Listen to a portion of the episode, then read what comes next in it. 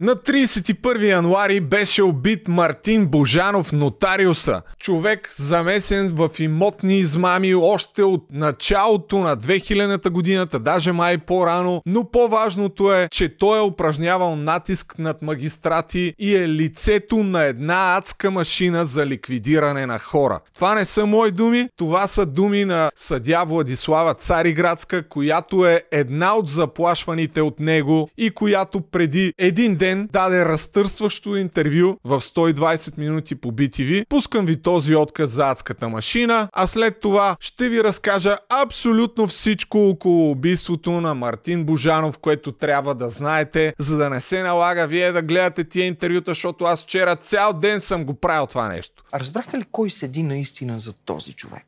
Зад Мартин Божанов? Да. Аз не мисля, че е един човек. Аз подозирам, че това са структури, функциониращи десетилетия, а и вероятно ще продължат да функционират толкова, ако не се проведе истинско разследване, защото личността на Божанов, както и моята личност, са без значение. Важна е тази, бих казала, адска машина за ликвидиране на хора и за дирижиране на, вероятно, не само съдебните процеси, вероятно и политическия живот би могла да дирижира. Звучи изключително страшно това нещо, но ако гледате до края ще се убедите, че има изключително много истина в думите на съдя Цари Градска, като тази машина включва медии, включва хора като Божанов, които рекетират, включва министри, може би, които са направили направили модел по какъв начин да маркират фирмите, които изкарват много пари, да може, да може след това да бъдат а, рекетирани, но всичко по реда си. Първо ще ви разкажа, разбира се, кой е Мартин Божанов, коя е съпругата му, която дори се оказва, че аз познавам, тъй като тя участва във втория сезон на картицата. Малко след това обаче успя да развие кариера в ГД Боб, нещо, което на мен не ми се случи. Как се стига до там, че чрез външен конкурс те назначават в ГДБОП и имаш достъп до класифицирана информация, като най-голямото ти достоинство може би е, че си завършил право в нов български. Не, всъщност не е само това. Ще видите след малко, че има доста други достоинства това момиче. Даже сега ще ви пусна малко от специалните умения, които наистина са за завист на Гери. Гледаме кадри от втори сезон на картицата, след като участниците са се напоркали в връзка с рожден ден на един от състезателите там и Гери се зарибява с Георги, който в последствие спечели предаването. Нека да превъртим малко, за да видим какво се случва.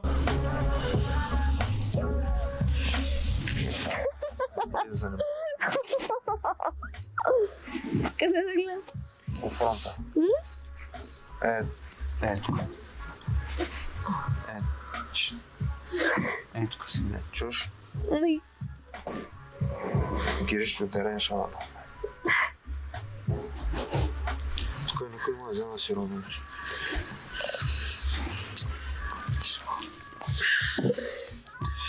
От вчера до днес този отказ има 421 000 гледания във Фейсбук. Просто феноменално наистина представяне на Гери в картицата. За зла беда, спонсори на картицата 2 са били конкурентите на Вода Свобода. Хисар. А, те са имали две бутилки. Много яко. Сега обаче е време да напомня, че ако искате да подкрепите най-великия подкаст, може да се възползвате от спонсорите на този епизод, а именно Вода Свобода и да си поръчате абонамент от нашия сайт, защото преди няколко дни сменихме бизнес модела на онлайн поръчките. Купувате си абонамент и всеки месец ще ви караме по 30 бутилки, като още 30 бутилки от литър и половина ще бъдат дарени на хора, които нямат питейна вода, хора от българските села, които се оказват, че са доста като бройка. Ето тук това е едно видео, което може да видите, защото преди няколко седмици отидохме в село Бутово, които над един месец нямат питейна вода и бяха изключително щастливи от факта, че им носим стекове с вода. Аз за първ път виждам хора да се радват така на, на трапезна вода. Вярно, че е свобода и е изключително готина, но това беше малко тъжно и всъщност от тогава до сега получавам доста съобщения за други села, които нямат питейна вода. Нека да пуснем малко. Поне за пиене помогне тук за известно време.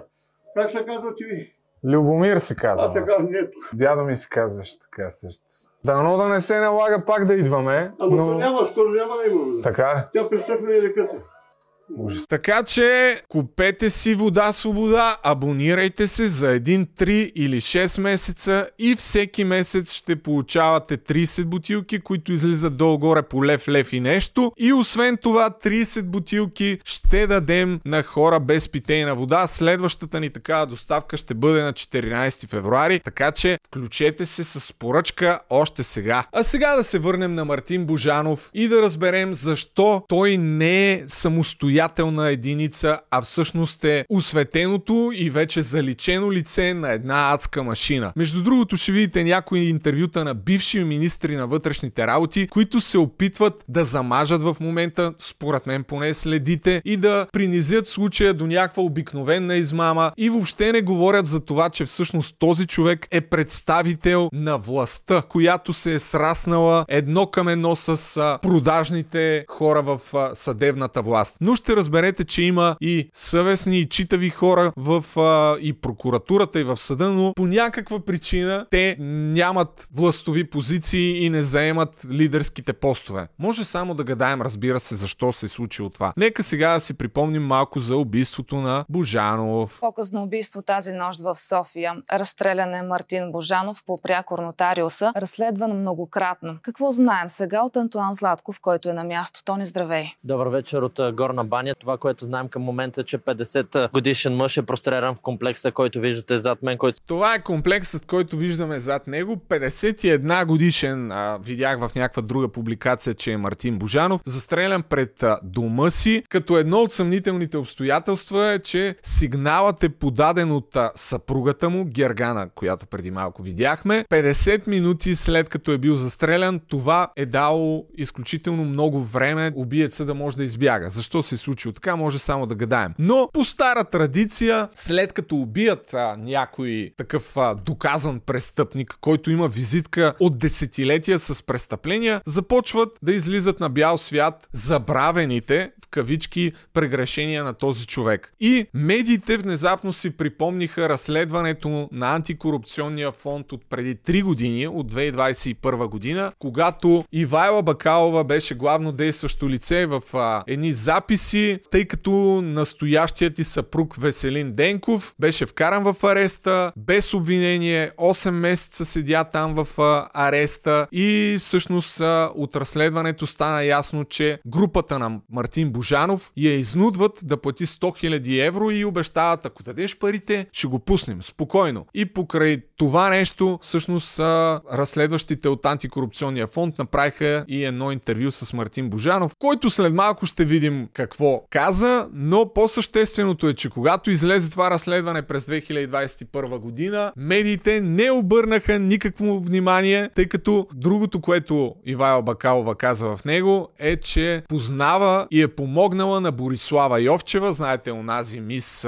Бикини, която се спекулира, че всъщност е била любовница на Бойко Борисов и че има дете от него. Тогава, когато Бойко Борисов все още беше много силен, не че още не, медиите мълчаха. Но сега изведнъж, след като заличиха така един от главните действащи лица, които може да се разговори, разследването на антикорупционния фонд видя бял свят. Но преди да стигнем до него, нека да, да ви разкажа от забравените прегрешения на този Мартин Божанов нотариуса. Защото едно разследване на Нова, което пуснаха вчера, става ясно, че още от 2004 година, този човек, когато е бил на 30-31 години някъде, е бил замесен в стотици, повтарям, стотици имотни измами. Тогава в България има схема за грабене на имоти на нищо не подозиращи основно възрастни хора, които подписват един предварителен договор с а, някакво условие. Дайте тук, ние сме от а, фундация Димитър Бербатов, имало е такъв случай в някакви по-нови времена. Подпишете тук тия документи и ще ви дадем нещо си. Телевизор, примерно. И наивните възрастни хора подписват,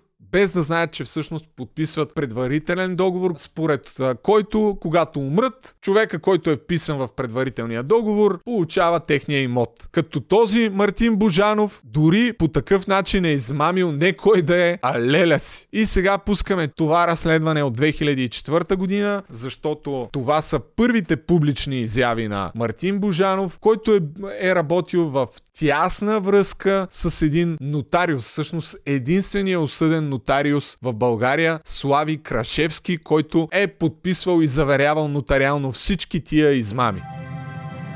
Класически пример за жилищна измама засне камера на календар. 87 годишен мъж, жертва на съмнителни бизнесмени. С фалшива покупко-продажба те искат да го изхвърлят от апартамента му в центъра на София. Репортаж на Лора Крумова и оператора Стефан Тодоров. Като купихме апартамента, платихме го. Със село завеждането, разбира се. Нямаме пари. Имаме само една червена чушка. Разрезаме ги на две и се радваме и плачеме, че сме си купили апартамент.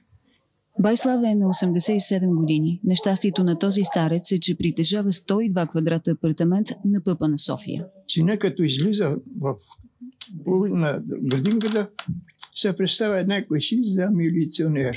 Аз съм от МВР-то, дай си паспорта и той не загрева. Дава си паспорта, той снима данните за, за апартамента и обрича апартамента за продажба. Оказва се, жилището е продадено на човека, когато дядото не е виждал през живота си. В районното му показват снимка. Мартин Ангелов Божанов. Ни съм го виждал, ни съм го сещал, ни стотинка съм виждал, ни нищо. Нашето момче, 2004 година, уважаеми приятели. След малко ще го видите, сега ще ви го покажа. Кой е Мартин Божанов? Ето го. Още тогава кара БМВ. 2004 година. Гледайте. Е, след 10 дена ще да ни свърли. Да бягам с камерата. В момента се намираме на обществено място. Добре, какво искате от възрастния човек?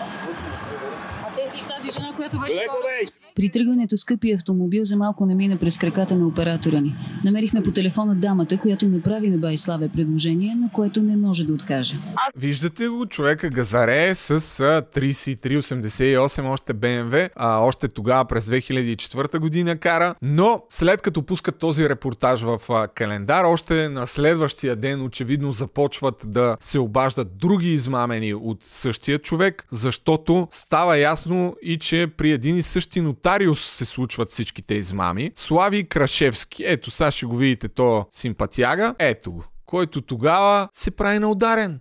Нотариусът извършил покупко-продажбата, не изключи самият той да е подведен. Да, възможно е. И това се случва не еднократно, а многократно. Очаквайте продължение по темата.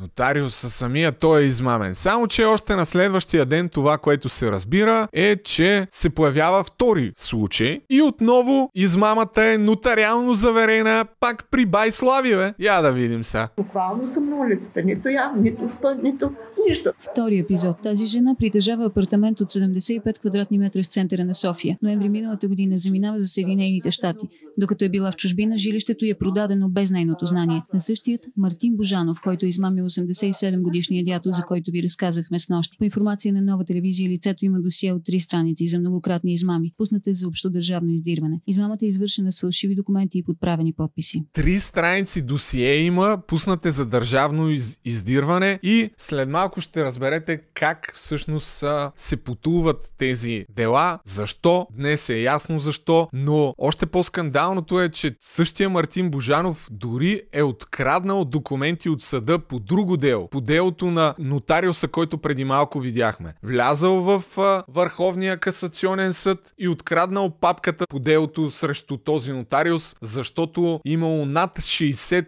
производства срещу него. Нещо такова. Огромно количество. И той влиза и краде безнаказано папката с а, документите по делото. Вие представяте ли си в каква държава живеем? Моята продажба, значи, която Мартин прави. След това продажбата от Мартин на Татяна и още един друг. На... Всичко това става при Слави Крашевски. Оказва се и двете жилищни продажби са минали през нотариуса Слави Крашевски. Жената е с онкологично заболяване. От жилищната мафия знаят това и чакат. Те сега се крият и чакат аз да умра, защото закона в България е такъв, че а, когато една от страните умре, прекратяват се делата и оттам нататък всичко ще остане тяхна собственост. Добре ли е? Добре ли е, питам, тази схема, по която стотици хора са си загубили имотите? И безнаказано, разбира се. Просто не мога да повярвам в каква държава живеем, но това, дори това не е най-лошото, уважаеми приятели, защото всъщност този човек, заради нещата, които е правил, това му позволява да се издигне в кариерата. И не просто да се издигне, а да се чувства абсолютно недосегаем, докато в крайна сметка не го убиват. Нека да видим и третия случай, който е още по-скандален, защото това е леля му е човек. Излъгал е леля си, ти представяш ли си? Трети случай. Тази възрастна жена не знаеше, че апартаментът ти е продаден. Отначало дори не искаше да говори с нас, нямало за какво. Идва ли е някой във вас да ви взима данни на лична карта? Не. Не? Не. Някой идва ли е да ви се представя за, за служител на полицията, да ви казва, разбивали ли са ви апартамента някога? Не. Не? Не. Сигурна сте? Сигурно съм. Някой подписа ви някъде взимал ли е? Подписвал ли сте се върху нещо? Не. В този документ пише, че възрастната жена и сина й дават право на лицето Мартин Ангелов Божанов да продаде сам на себе си апартамента от 88 квадратни метра. Сделката отново е извършена при нотариуса Слави Крешевски. Лицето, което фигурира в този списък, на който уж вие сте продали апартамента, се казва Мартин Божанов. Познавате ли го? А, познавам го на брат ми внук. Мартин Божанов. Да. На брат ми внук. Бабата не знаеше, че е жертва на измама, защото в договора за покупко-продажбата има специална клауза. Жената може да живее в собственото си жилище до смъртта си. След това апартаментът отива за Мартин Божанов. Три дни подред нова телевизия излъчват репортажи става публично достояние, че има очевидно много жертви. Предполагам, че още доста хора са се свързали с тях. И на третия ден районната прокуратура се задейства, уважаеми приятели, и казва, дайте ни ги тия хора, започваме да работим. И нека да видим обаче кой е тогава районния прокурор на, на София. И след малко пък ще научите, че всъщност той е близък приятел на нотариуса, който е замесен във всичките измами. И според вас нотариуса дали го е отнесъл? Как мислите? Прокурор на София Славчо Кържев се ангажира лично в разследването на трите случая на вероятни жилищни измами, разкрити от календар. От утре до края на седмицата районната прокуратура ще разгледа по-отделно всеки от сигналите. За да подходиме наистина много отговорно към всеки един от тези случаи, аз предлагам в тясно сътрудничество с вас, ние значи, да направиме, иначе казано, она е поседневна работа, която е извършил прокуратурата. От утре започваме с дело номер едно. Идва вашия човек, значи с дело номер едно и отпочваме работа по дело номер едно. На ваше ви стане ясно. Така вие вече ще имате възможност наистина много точно да информирате обществеността и така ще видите и резултат от дейността на прокуратурата. И тук искам да отбележа, държа да отбележа, това е, не правя метани на никой, значи отношението на лично на главния прокурор по отношение на тези престъпления. Той също следи тези неща и непрекъснато проявява интерес към тях. Много е важно да се отбележи, че главният прокурор по това време Никола Филчев следи тези неща. Съвсем небрежно го, го вмята. Разбира се, уважаеми приятели, както може да се досетите, нищо не се случва. И от а, поредицата за главните прокурори, която съм започнал и съм качил даже няколко епизода, публично един за Иван Татарчев, всъщност и от този случай с а, Мартин Божанов става ясно, че нищо от тези неща не е случайно, а напротив, още от 90-та година, от а, започването на така наречения преход, всичко е по такъв начин планирано и направено, че съдебната система да бъде зависима с хората, които са на власт които имат политическата власт. И до ден днешен това е така. Не е случайно за голяма част от а, тези измами и схеми се работи десетилетия наред. Ще чуете Яне Янев от, а, ако сте по-млади сигурно не знаете, но той на времето а, имаше една партия Ред законност и справедливост и твърдеше, че ще арестува Бойко Борисов още преди да дойде Кирил Петков и че ще го вкара в затвора, ще пребори корупцията и така нататък и така нататък. След това му стана съветник в а,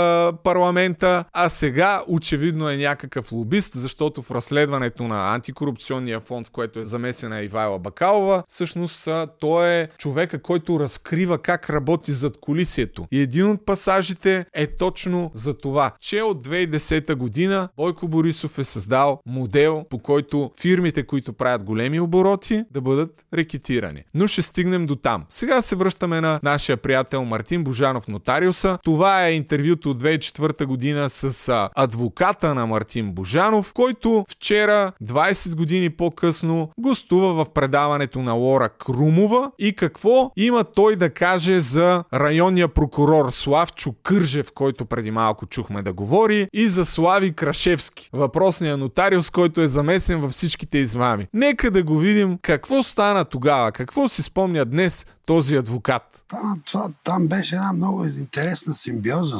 Славчо Кържев, Слави Крашевски, с студенти, приятели. Те са били с студенти. Да, едни легенди, че на времето Крашевски помогнал на Кържев да стане на районен прокурор. А Познавах ги двамата. Тогава аз бях млад, амбициозен и всъщност специализирах борба с имотните измами и заради това се озовавах в такива дела. Как ви потърси Мартин Божанов тогава? Как попадна на вас? Вече имах някаква популярност или експертиза. Човека се е специализирал в защита на измамниците, които са правили всичките тия измо... имотни схеми, но Славчо Кържев и Слави Крашевски били са студенти и близки приятели. Може би това е част от причината абсолютно никакви последствия да няма за Мартин Божанов и за, и за въпросния нотариус, който освен, че е изключен от камерата там на нотариусите или както се казва, е получил някаква условна присъда, ама до там обрал имотите на 200 човека, примерно, условна присъда, една, две, три години. Добре, добра сделка. Конспирациите около личността на Мартин Божанов обаче са още по-големи. Връщаме се отново преди 2010 година. Пускаме сега BTV, защото репортера на BTV прави интервю с професор Стоян Кушлев, който е председател на комисията Кушлев, която се занимаваше едно време с конфискуване на имущество, което е свързано с някакви сделки и корупция. И той твърди, че Мартин Божанов още тогава е бил осъден и му е било конфискувано имущество за над 430 хиляди лева. Имущество му беше отнето и предадено в полза на държавата. Комисията заработва през далечната 2006, а две години след това отнема на Божанов над 400 хиляди лева. Комисията се свърши работа до край. Има отнемане на имущество в полза на държавата. В пари. 430 хиляди лева пари. Едно от първите дела, които тя започна едно разследване, беше това. За извършени множество измами. Над 200 измами. Имаше един много интересен случай. Беше измамена една жена на- над 75 години, при която близък шофьор на Божанов включва фиктивен брак с нея. След известно време тя почива и той наследява цялото й имущество за над 2 милиона лева. Нищо не можаха да направят наследниците на тая жена. Нали, Това имущество беше след това препродавано, прехвърлено и те не получиха нищо. Хора като Божанов се разминават с а, всички тези прегрешения, защото ако ти си човек с власт, ти трябва такива хора на терен, които да искат рекета, да го събират, па след това да го разпределят по трасето нагоре, защото ти сам не можеш да го правиш. И Естествено, това е най-логичното обяснение, защо той човек, въпреки всичките стотици прегрешения, които между другото, ако се поинтересувате или ако гледате някой от предишните ми, а и някой от бъдещите ми видеа за прехода, ще видите, че всичките знакови лица, така наречени на българския преход, срещу всеки един от тях има такива изключително очевидни, нагли престъпления, за които просто прокуратурата не е направила нищо не просто не е направила нищо, а е направила така, че да ги оправдае. И това не е случайно, защото просто целият ни преход е организиран така, че хората, които са били на върха, близки до разпадащия се комунистически режим, да приберат и да заграбят всичко, което са можели да заграбят през създаването на правилни фирми. Нека да чуем още една малка любопитна подробност от тези времена, свързана с Буж... Мартин Божанов. Какво е имало в данъчната служба? Имало е специална бележка за негови имоти. Нека да чуем от неговия адвокат. че още от преди 20 години Божанов е добре известен на МВР, прокуратурата и данъчните. Имаше един хумористичен случай на НАП на 6 септември в една стая казах за еди кой си имот собственост на Мартин Божанов, но та, данъчни оценки да не се издават. Това беше табела на вратата в данъчната служба. Значи, те знаеха, че нали, в имота има нещо. Това съм го виждал с си на една врата в данъчни служби. Това показва или слабостта, или недостатъчната зрялост на държавната Слабостта или недостатъчна зрялост, да. Със сигурност не показва, че става въпрос за огромна корупция. И на фона на всички тези неща, които след убийството му взеха да излизат на бял свят, то чудо, почнаха да се припомнят ебати престъпленията, почнахме да се чуем добре, как е възможно този човек да не е бил съден. Няма как да знаем. И часове след убийството му, прокуратурата на Република България, уважаеми приятели, какво казва, мислите? И ние тък му щяхме да организираме едно обвинение срещу него и да започнем да работим, да го вкараме в затвора, ма те го убиха. Ей, за толкова зле, баси случайността.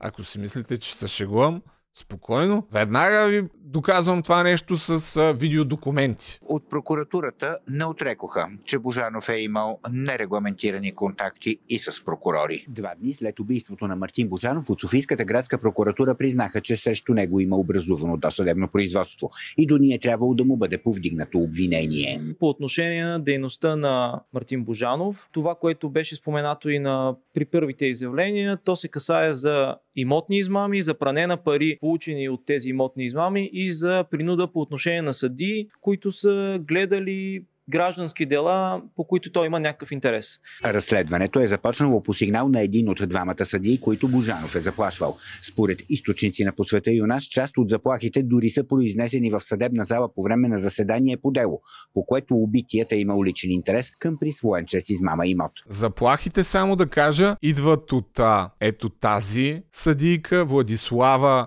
Цариградска и още един съдя, но те са 2017 и 2019 година. И още тогава тези хора са информирали за тези заплахи. И няколко години нашите приятели от МВР не правят нищо. Нищо, не си мърдат пръста по никакъв начин да разследват. Сега обаче изведнъж почнали да разследват. Ще стигнем и до там да видите за колко скандална и прогнила система става въпрос и как тези хора от МВР и в момента се опитват да ни правят на олигофрени. Че видиш ли, работели. Не, не работят. И по няколко от въпросите, които им задават, по мое скромно мнение, може да направим обосновано предположение, че и сега няма да направят нищо по същество, а именно да разберат кои са тия магистрати, с които този човек е имал контакт, но вижте какво отговаря ето господин преди малко, дето говори, главният секретар, мисля, че на МВР, когато го питат, абе, знаете ли вече някакви имена? Разследването буквално е било приключило и е било въпрос на време а, да бъде повдигнато обвинение на Божанов, но при това сечение на обстоятелствата обективно няма как това да стане. На практика разследването е било на самия финал. За малко е човек, за малко да го завършим този разследване и те взеха, че го убиха. Ето сега да видим обаче на въпроса с колко прокурори Божанов има нерегламентирани контакти, кои са тези прокурори и какви са тези контакти, нека да чуем отговора. Други заподозрени лица, освен Божанов. Божанов има нерегламентирани контакти. Кои са тези прокурори, какви са тези контакти? Това са прекалени детайли от разследването, които смятам, че не е удачно на този етап да ви споделям. Нека да се фанем на бас, че няма да ги споделят в нито един момент от разследването. Тези прекалени детайли, които всъщност са в същността на това да се разкрие някаква корупция по високите етажи на властта. Слагам 5 лева, че никога няма да ги чуем тия детайли. Вие Пишете в коментарите, ако сте на друго мнение. В подкрепа на това мое твърдение, пускам сега някои откъсчета на някои от бившите министри на вътрешните работи, забележете, които, разбира се, като експерти, заедно с журналисти, заедно с други хора, експерти по национална сигурност, разбира и агенти на държавна сигурност, започнаха да дават мнения. Нека да чуем малко от Емануил Юрданов, който е адвокат и бивш министър на вътрешните работи. За цялата схема с господин Божанов, нека да видим какъв е неговия прочит. Помислете дали не се опитва да пренебрегне всички връзки с властта, до... ама то всеки може да го направи това, което той е направил, човек. Те са го убили най-вероятно, защото някой е недоволен, че му е взел а, апартамента. Гледай се. Трябва да се знае много ясно, че около съдебната система а, се опитват да паразитират множество по-дребни и по-едри измамници. И понякога е възможно те дори да нямат никакъв контакт в съда, за да искат пари от когото и да е. с а, това, че могат да ти помогнат, а всъщност да не могат. Да, да. Ама тук подозирате ли, че е такъв случай, защото той в а, разследването на антикорупционния фонд се чува, че той е много запознат в детайли с а, случая, за който достъп става дума. Веселин Денков. Да, Ами- той е имал достъп до информация, имал е, Много- от извора е черпил. Много лесно да се черпи от избора. Намирате един адвокат, той отива, преглежда делото и ви казва за какво се разказва в него. Така че на...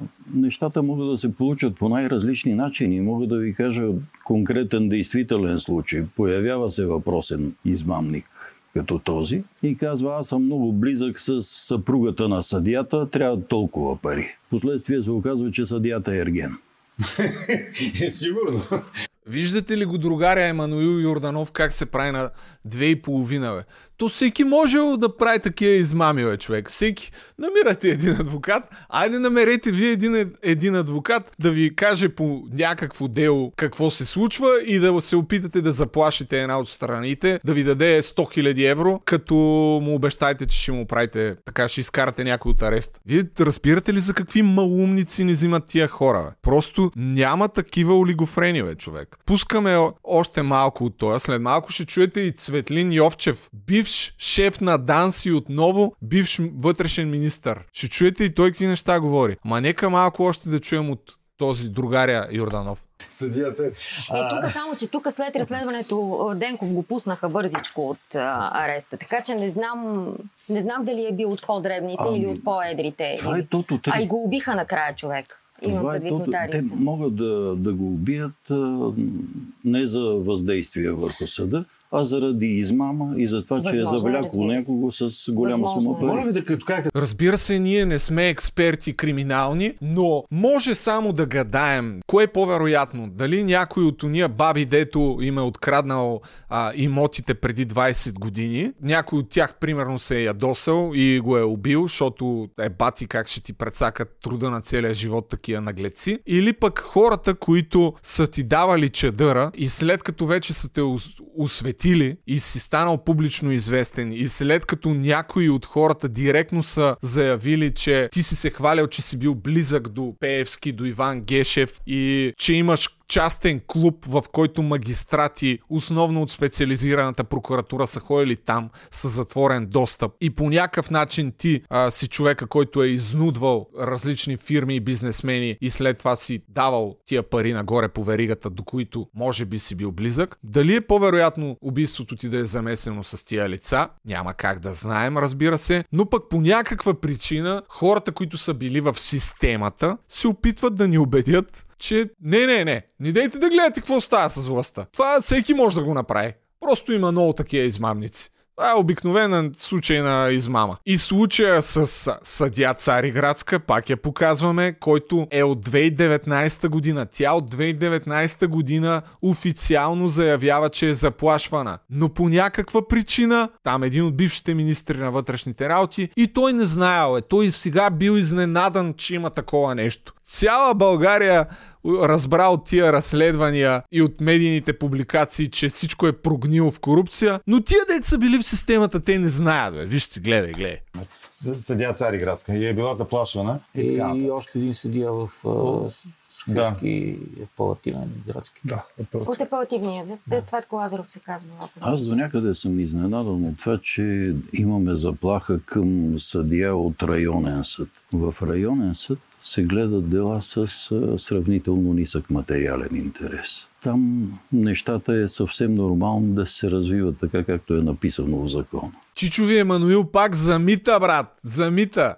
Ома, то съм изненадан, че в районен съд. То, там няма, няма смисъл. То, там не става въпрос за кой знае какви пари. Кой ще я заплашва?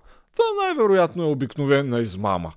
А, още малко да го чуем. Става дума за спор за някаква вила, доколкото видях. За някаква вила, която е на Бившата негова собственост с бившата му съпруга, за която претендира новата му съпруга. До, до все едно, случая го има. Има ги оплакванията от двамата съдии. Имало е изслушване. Има протокол от а, а, това заседание. Има досъдебно производство и оттам нататък не е ясно какво се случва. Това нещо подлежи Обяснение на може ли да има? Разбира се, когато се изяснат данните по случая. Но пак обръщам внимание на това. И днес, и в предишни подобни случаи, ние нямаме необходимата конкретика. Няма ли сме били необходимата конкретика, бе? Представете ли си какъв нагляр, бе, човек? Има хора, които се знае, че този човек е имал частен клуб, в който са ходили магистрати и прокурори са влизали там. Ко са правили, бе? Знаем случая, сега ще стане въпрос за 8-те джуджета. Имаме разследването, където Мартин Божанов казва, че мога да оправи всичко, ако дадат 100 000 евра през един такъв адвокат.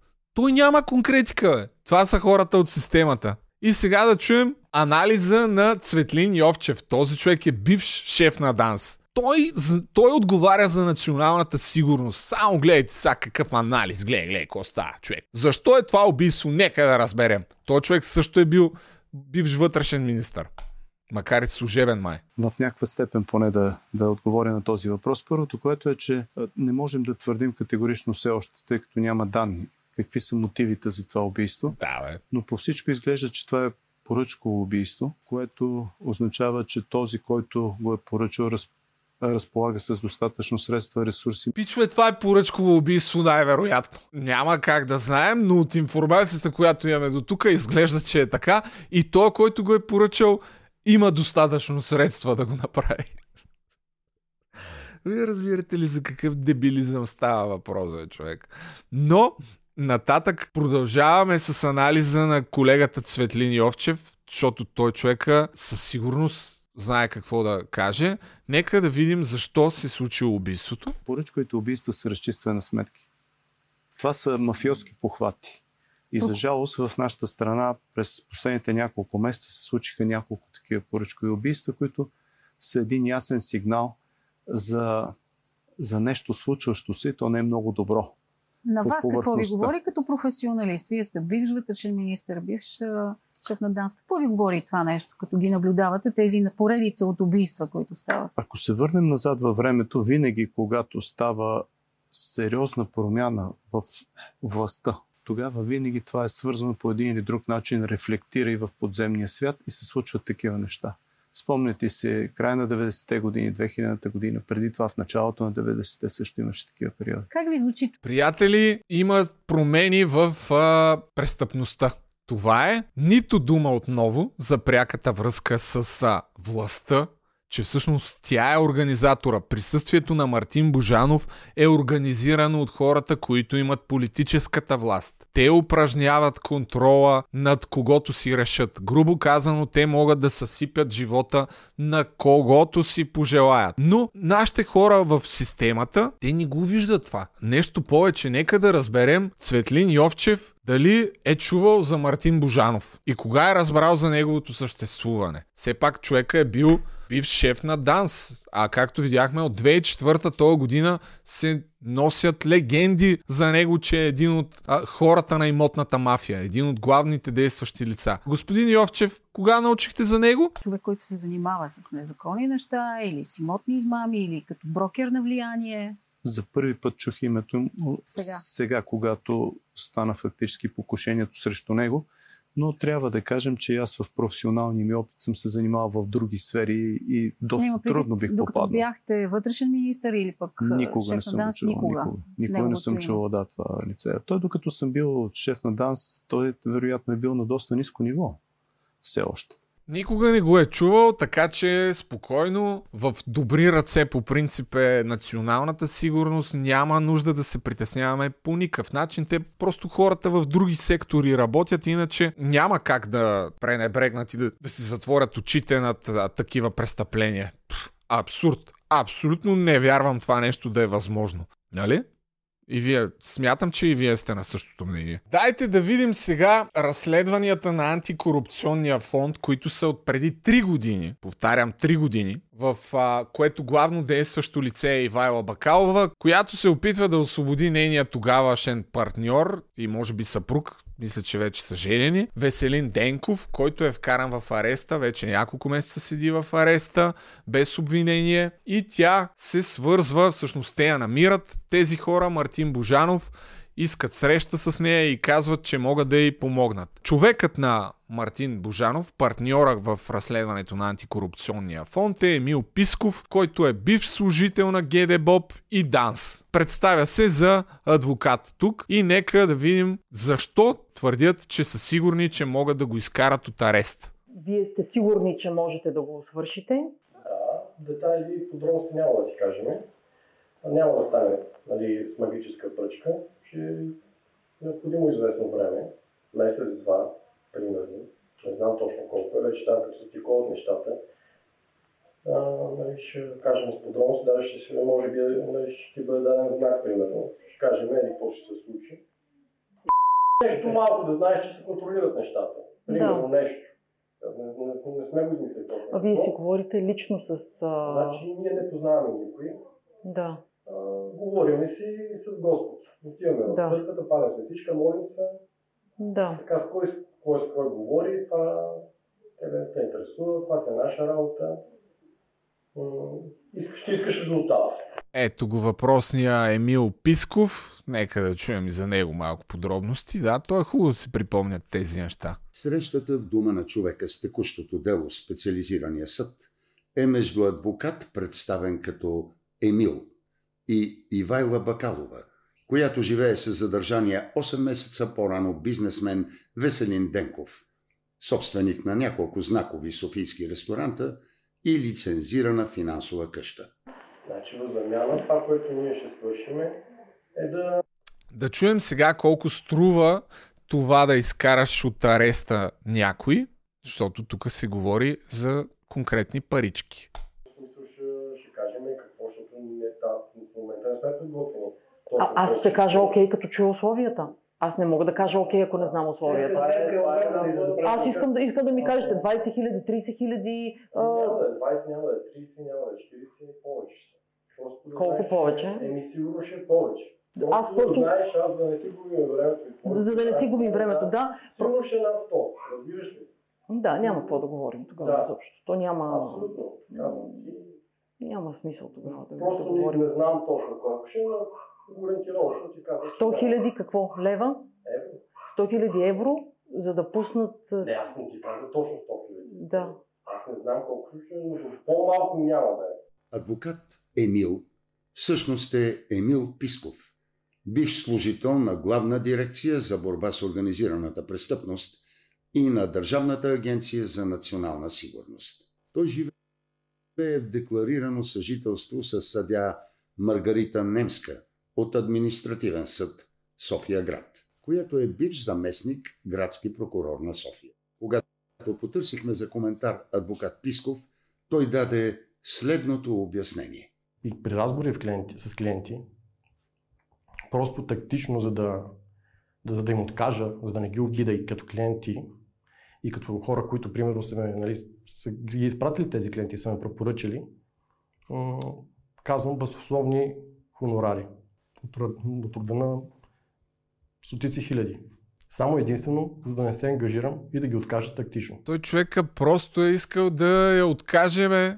не да иземе парите. И сега тук малко по-нататък в разследването припомнят, че срещата им приключва всъщност с няма проблем дори по-късно да решите, ние сме на разположение.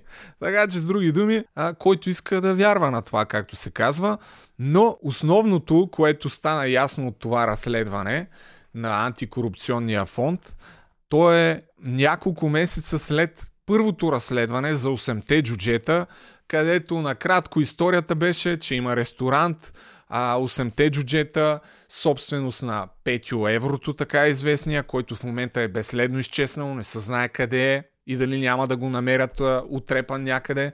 Но там в а, това разследване беше главно действащо лице беше Илия Златанов, който е собственик на фирма за сансьори, който получава пак предложение, тъй като се намира в някакъв а, спор такъв а, с негови бивши съдружници и хора от неговото семейство не могат да разделят общо взето кой да вземе фирмата. Тия му казват, че могат да му помогнат.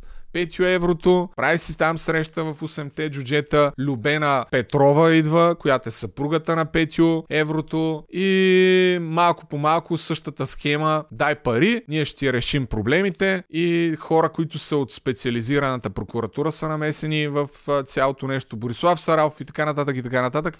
И тогава всъщност стана ясно, че има една такава група около Петю еврото, която е група за официално изнудване и рекетиране от държавата. Докато в един момент нещата стигат до там, че му крадат златото, 35 кг злато, което е имало в, а, в трезорите, бива украден от Любена Петрова.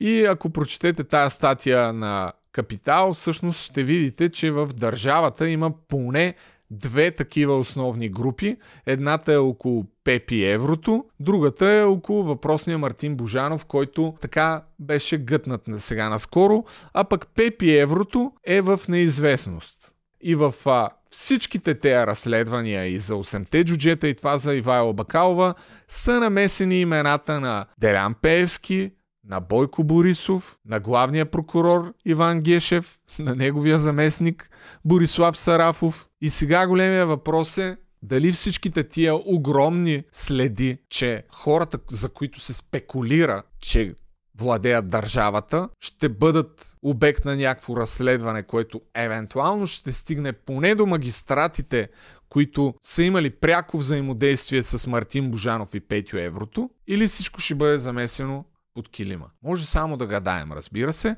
но ви съветвам да прочетете тази статия, в която журналистката на Капитал много подробно описва всичките връзки. А сега ние за 5 еврото няма да говорим, но ще продължим с някои откъсчета от а, разследването за Мартин Божанов, защото все пак той ни е главното действащо лице днес.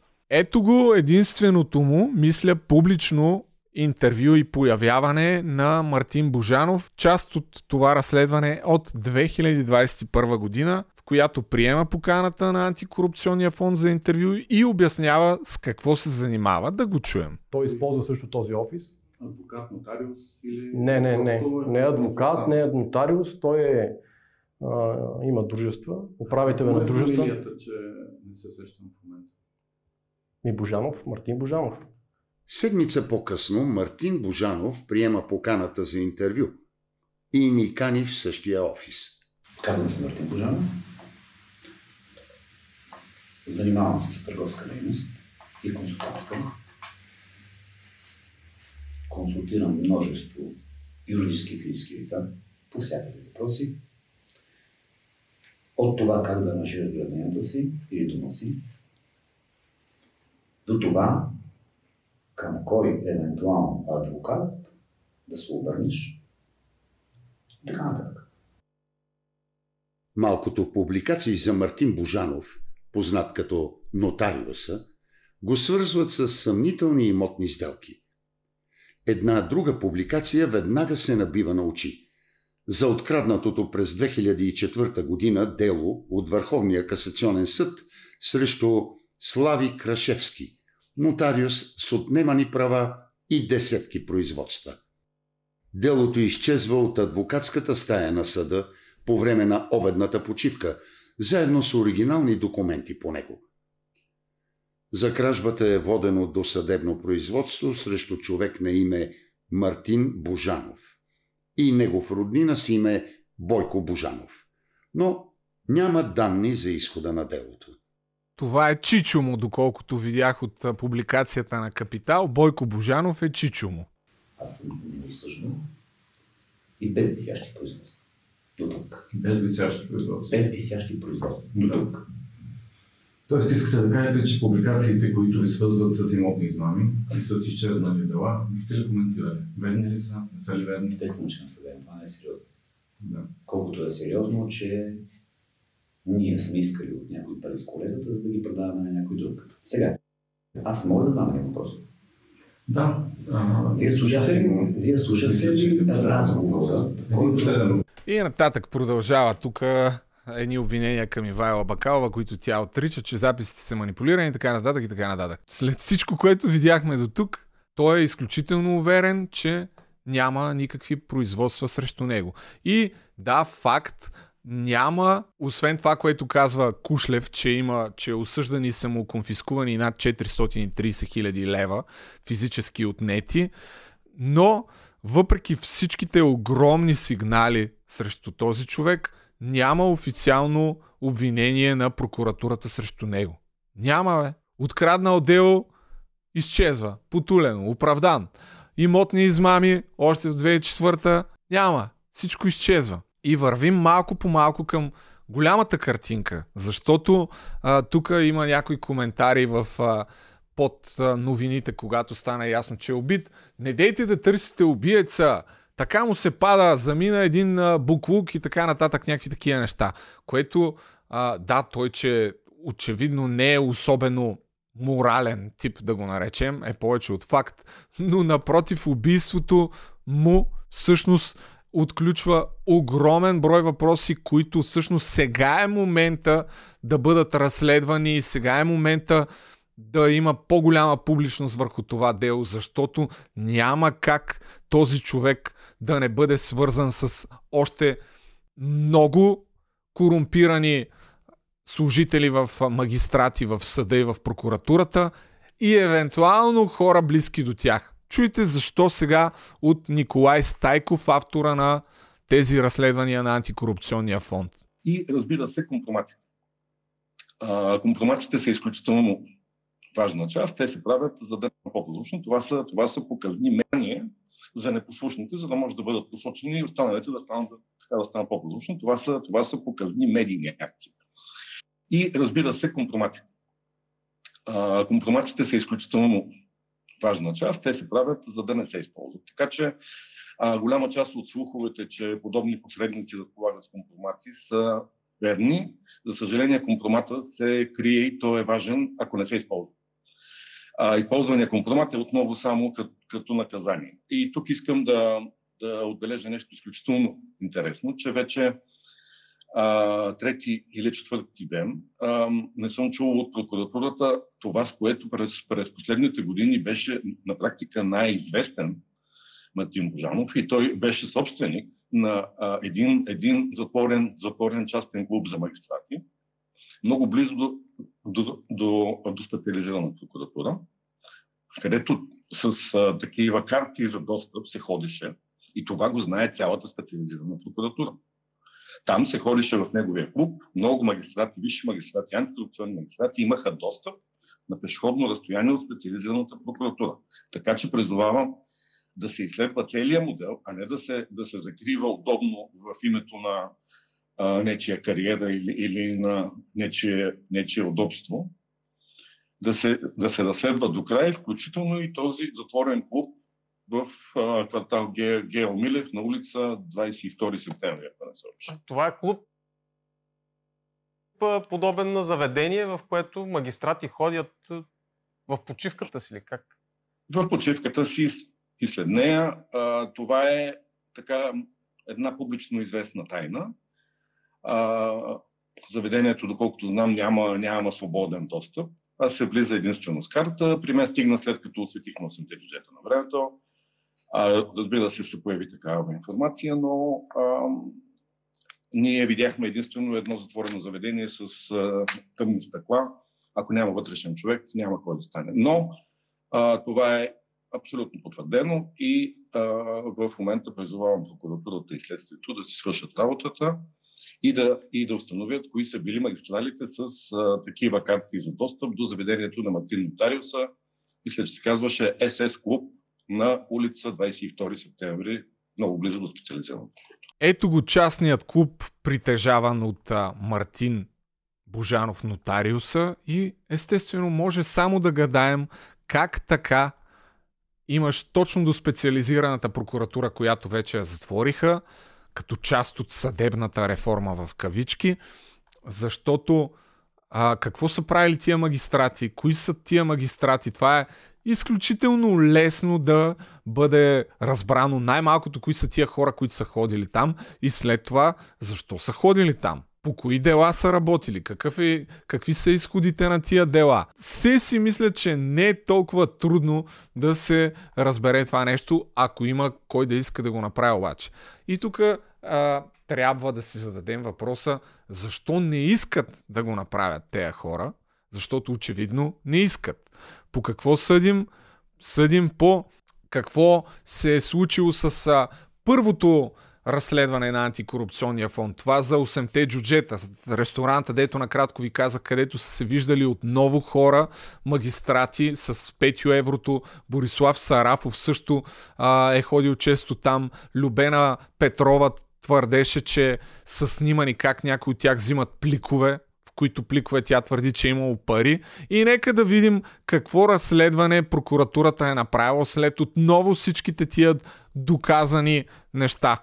Ако дам пример с 8-те бюджета, а, там в момента няма никакво разследване за организирана група на, за влияние върху съдебната система и за престъпление срещу правосъдието. Там има разследване единствено по някаква техническа част, че еди кой си прокурор е нарушил закон, наредба и правилник и е дал едно злато на, на едни хора.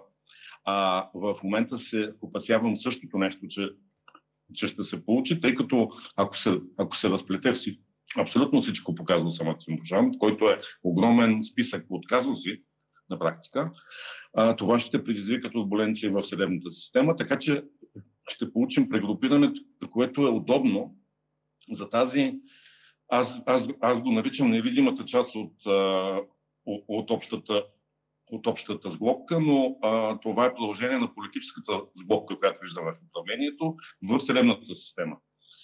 А, искам да ви напомня, че а, предишният главен, главен прокурор Иван Гешев беше избран единодушно. След това беше, а, при неговата заплаха имаше един, единодушно действие, протести, излязоха да, да го защитят. След един месец единодушно беше махнат и нито един човек не излезе а, да го защити. Много въпроси повдигна това изказване на Николай Стайков само в няколко секунди, но първо, ако с глобката в момента се опитва да ни убеди, че Делян Певски и Бойко Борисов ще направят съдебна реформа, която а, ще възложи справедливост за всички корумпирани хора или не всички корумпирани в съдебната система, но поне най-гнилите практики да бъдат а, изкоренени. Силно се съмнявам, че това може да се случи, а по-скоро ще се случи прегрупирането, за което говореше Иван Гешев, докато по някаква причина се беше активизирал срещу Бойко Борисов, но след като го смениха, пак всичко се потули и по някакъв начин, въпреки а, интервютата, което от време на време дава, по-скоро прилича вече на нещо, което му е така позволено да, да говори и да се бунтува уж срещу системата въпросния Иван Гешев и, ча, и сякаш нещата изглеждат като прегрупирането да върви към своя финал. Особено сега с убийството на едно от знаковите лица в схемите им – а може би другото, 5 еврото, който вече го няма. Нека да чуем сега прегрупирането. Това е записа, който Иван Гешев пусна сам, без Борислав Сарафов да знае, че го записва. Докато Иван Гешев се опитваше да вкара, може би, Бойко Борисов в затвора. Аз пътувам в момента с жена ми, пътуваме да купуваме играчки на децата, че имаме рожден ден. Ще видим утре, задължително. 9.30. Почия тая, да знаеш, че не се прощаваме. Играта продължава. Прегрупираме се, кой на каква позиция, но приятелството си е приятелство. Ние оставаме да бъдем и приятели. И това, което си говорихме с теб, ако си спомняш на морето на семинара на Ханзея да помогне, това остава в сила. Аз разчитам на теб и ти бъди убеден, че разчиташ на мен. Благодаря ти. А, само, че нали се знаеш, че те похарчиха и тебе. Еми сигурно, ама е това да се пее. И мене, и така. Да сме живи и здрави. Важно си гледаме децата, че приятели. Еми, аз за това ти казвам, каквото и да стане, където и да е, приятелството, моето към теб е налично. И моето към теб, явен. Не знам какво точно става. Убеден съм това. А, няма да мога да дойда, че жена ми пътуваме сега. А да припомним малка част от разследването 8-те джуджета, ресторанта, в който се правят схеми, свързани отново с специализираната прокуратура с главното участие на Петю Еврото, големия схемаджия. Нека да видим за Борислав Сарафов какво казва Илия Златанов. Това е човека, който се оплаква, че са му откраднали златото и фирмата. Той лично виждал Борислав Сарафов. По, какъв начин? Това е настоящия главен прокурор, само да ви кажа. Човека изпълнява с длъж- длъжността, не кой да е. А пък е, като излизах, на два пъти отвън седеше прав като Юро Михайлов и чакаше да влезе Борислав Сарафов.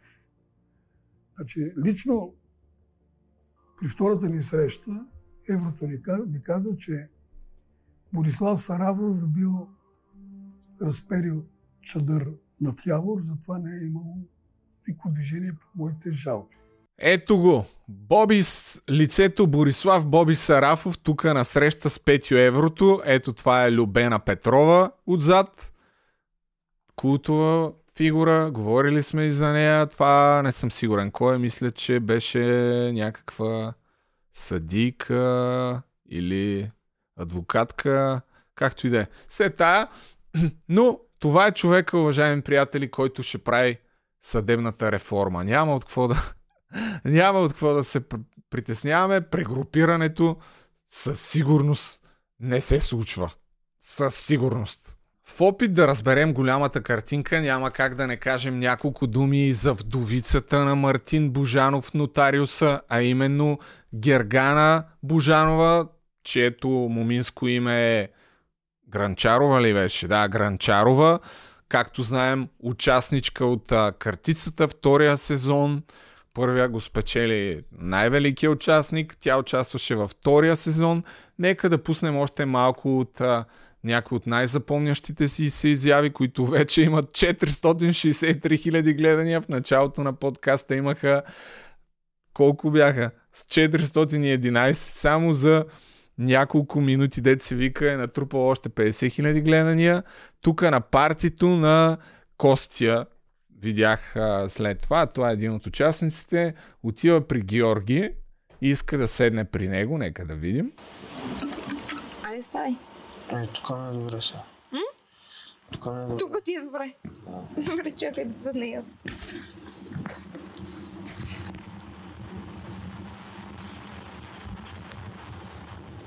Спи ли си? Не, А какво? нищо не е така, искам да се Така искаш да спиш. Такъв. Чуваш ли? Няма закачай по такъв начин. По какъв? Уф, стига се. А, вървят нещата към интересен завършък, но Александър Сено се намесва и в крайна сметка всичко приключва.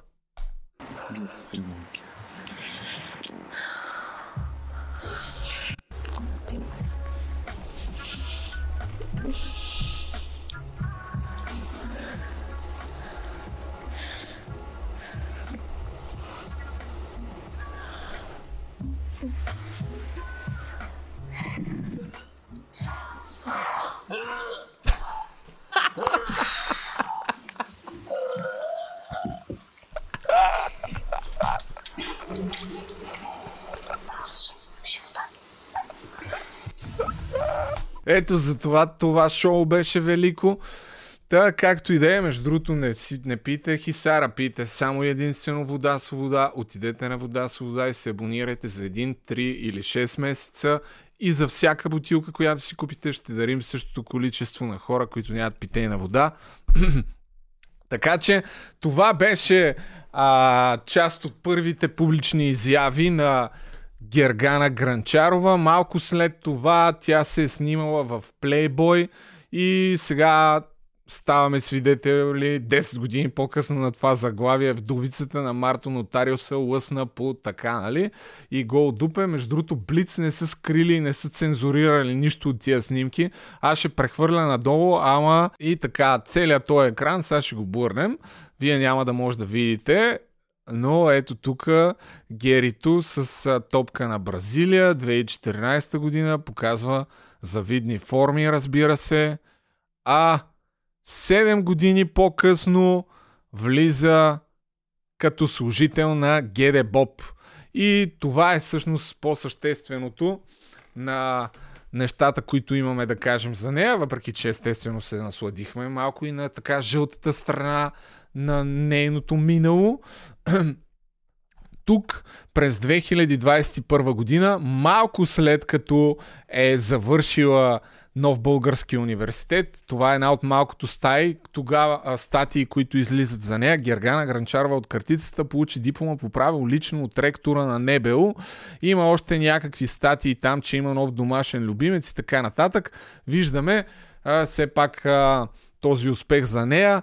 А днес разбираме, че малко след като си е взела дипломата, тя е станала служител на ГД Боб. Ето това е статия на Медиапул от а, два дни, която разказва хронологията на, на това огромно постижение за нея. Как е станала служител на ГД Боб? Чрез външен конкурс. Тук това, което казват запознати е, че външните конкурси за подобна длъжност се използват всъщност за да се назначат удобни лица, може би, може само да гадаем, на позиция в ГДБОП и тя е била именно една от, от тези хора, един от тези хора. А, защото м- по някакви неведоми пътища се е случило това нещо, но през 2021, когато Бойко Рашков е служебен министр на МВР, а Калин Стоянов, на сега, настоящият вътрешен министр на, на МВР, е бил шеф на ГДБОП, иска тя да бъде преустановен нейния достъп до класифицирана информация и да бъде уволнена, така да се каже, което в началото се случва. Достъпа и до класифицирана информация е отнет, но ето тук има повече информация за конкурса, но тя обжалва и е възстановена на работа, защото според някакъв си закон, дори да й бъде а, отнет достъпа до класифицирана информация, трябва да й бъде предложена друга длъжност и в крайна сметка и е предложена друга длъжност и тя е върната обратна на, на работа в, в МВР, като тук по данни на някои от хората, които са работили и някои други интервюта, които гледах, тя е парадирала с а, така доста сериозна заможност а, във времето, когато е работила там, тъй като сега е по майчинство, но официално още продължава да работи. Идвала е на работа с някакъв каен.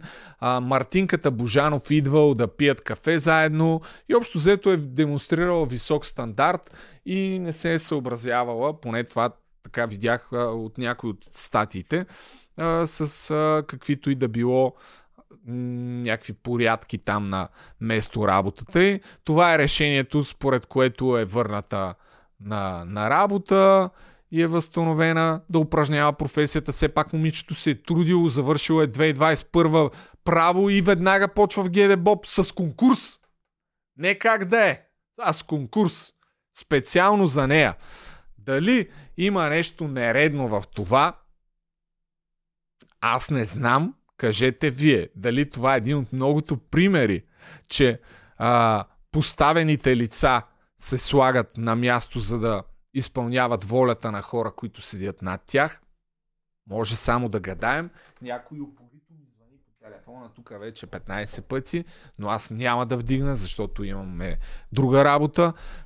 Но Гергана Гранчарова, сега ще пуснем вече Божанова, преди няколко дни ексклюзивно говори пред BTV и каза повече подробности дори за убийството на своя съпруг.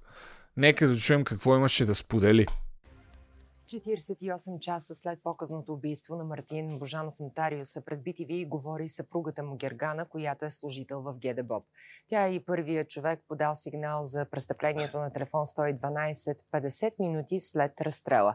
На този фон, според разследването, Божанов има над 20 имота и ще се проверява дали са придобити с престъпна дейност. Ивелина Драгнава работи по темата. Добър вечер.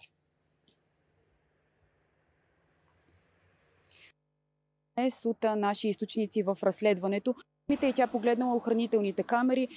Убийството BTV тя разказа, че във вечерта на убийството мъжът е излязъл за вечеря, забавил се доста, а по думите и тя погледнала охранителните камери и така разбрала, че съпругът ти лежи мъртъв пред гаража им. Още нещо важно. Гергана, знаете, е служител в ГДБО. Пред BTV тя каза, че е само стъжант и не е имала достъп до нито едно от делата, които се разследват и още, че имотите в семейството не са над 20, а само 3. Според записите от камерите в комплекса, Божанов е убит в 19 часа и 20 минути. Съпругата му Гергана първа звъни за помощ. Мъжа ми отиде да купи вечеря, но се забави доста време. Пуснах камерата и с сина ми видяхме как лежи до колата. През тези 50 минути, в които той лежи до колата, минават съседи, минават автомобили и абсолютно никой не подава сигнал. Вие заплашвани ли сте по някакъв начин? Не, Никой не ви е търсил, никой не ви е притеснявал? не, не, не. Нямам обяснение. За съжаление не знам какво да кажа и на децата си. Как да им го обясна на тях?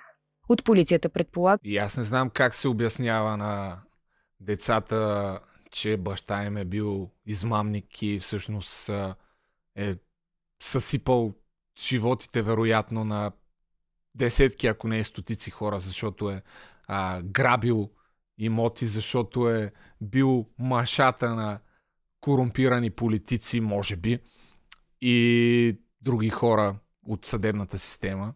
Не знам как се обяснява това, но преди да бъдем изключително загрижени и да съжаляваме Гергана, нека да ви дам в аванс всъщност разказа на съдия Цариградска, че тя е не по-малко, по мое мнение, замесена и запозната в част от измамите, защото в делото, на което съдя Цариградска е била съдя, а, тя всъщност е била съдя на едно от делото на делата на Мартин Божанов, в което Божанов и бившата му съпруга опитват да прехвърлят имот на именно на Гергана през някаква съмнителна сделка.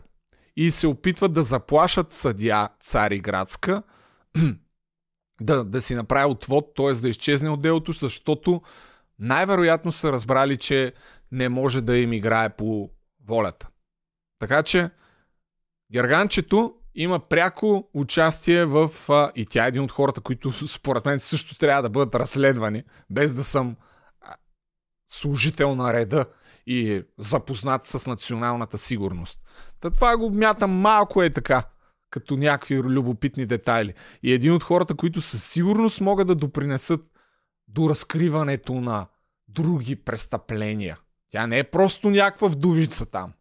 Тя е служител на ГД Боб. Тя е а, участник в делото, пак казвам, делото по което съдя е заплашвана от бившия и мъж. Нека да й дадем думата още че част от организаторите на покушението може отдавна да са извън България. На този фон разследващи влязоха в имоти на Божанов и съпругата му. Той фиктивно владее доста имота, но на негово име и на името на управляваните от него фирми имотите са единици.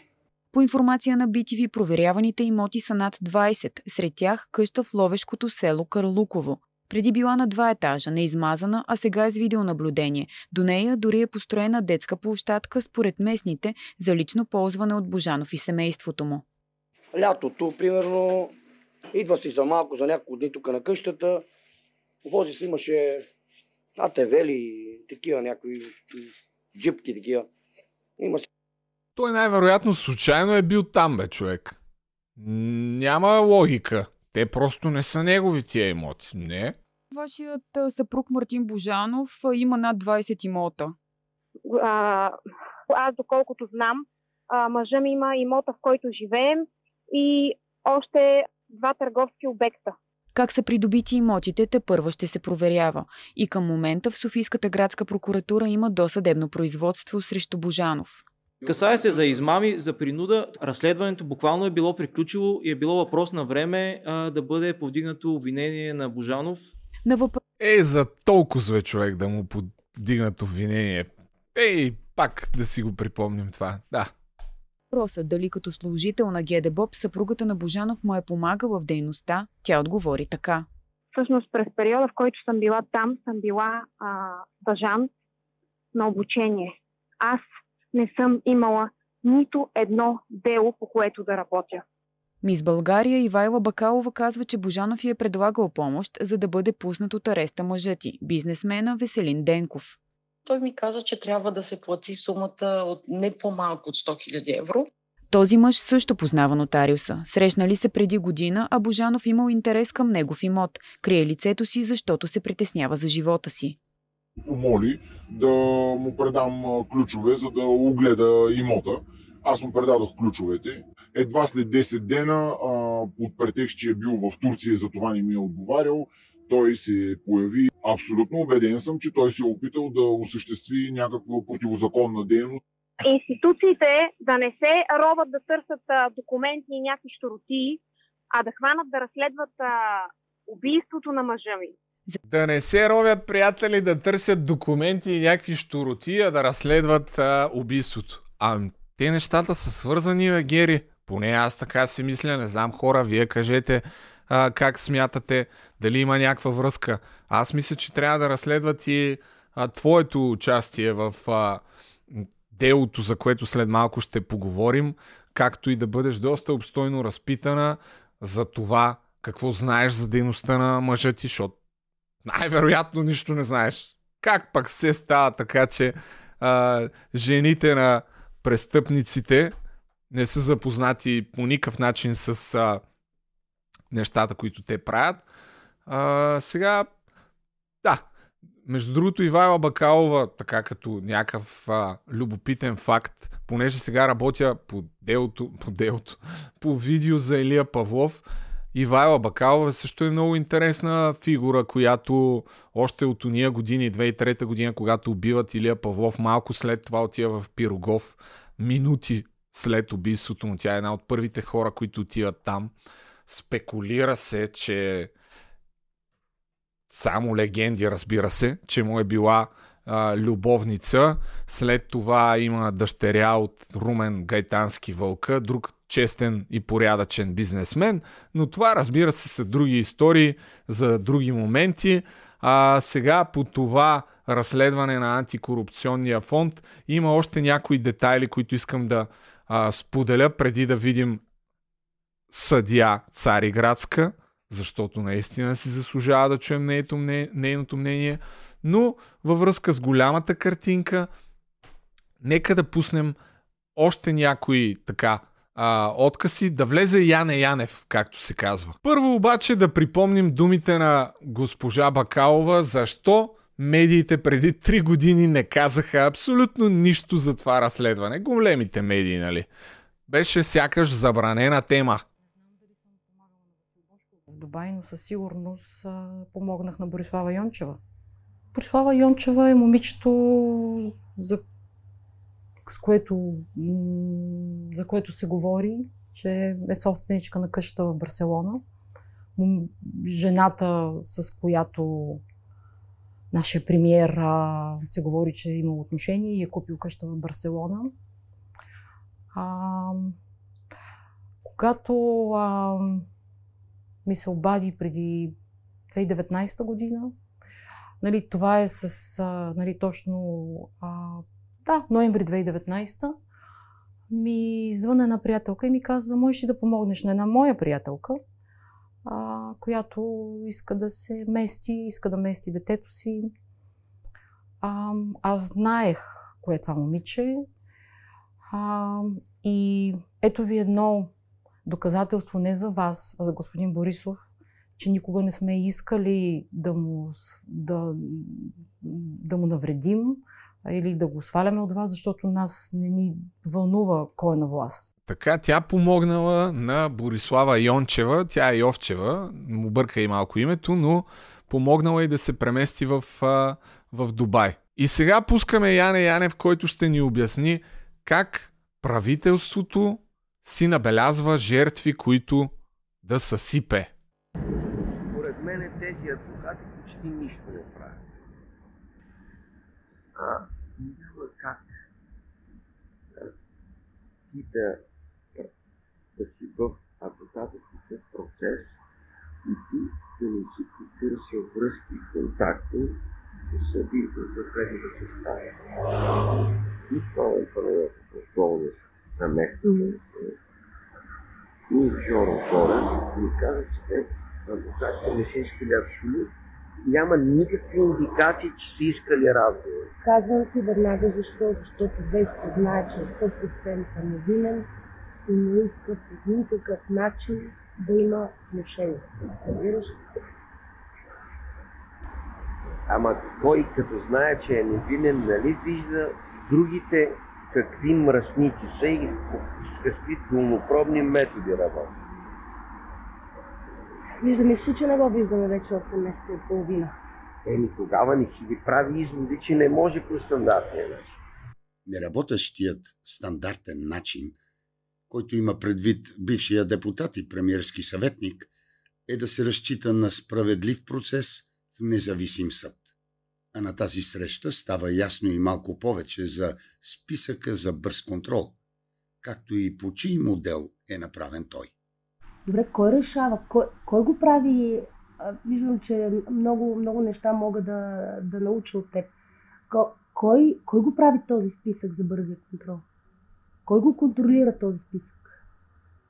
Виж, по принцип в държавата, откакто той е на власт, се възприеха няколко модела за въздействие върху бизнеса. За да може по някакъв сигурен начин тези хора да имат, образно казано, чатал на връхта. Просто да са фиарем. Да имат свобода до толкова, доколкото могат да работят, но да нямат друг вид свобода. И той какво направи? Примерно на Влади Горанов беше казано да направи три модела. А, примерно всички фирми на а, една строителна корпорация, защото никой да речем, не само строител, никой сериозен бизнесмен няма една единствена фирма. Примерно, на Геотехмин казва всички клонинги трябва да бъдат анализирани и да се види колко им е оборота, колко им е чиста печалба и колко са внесли.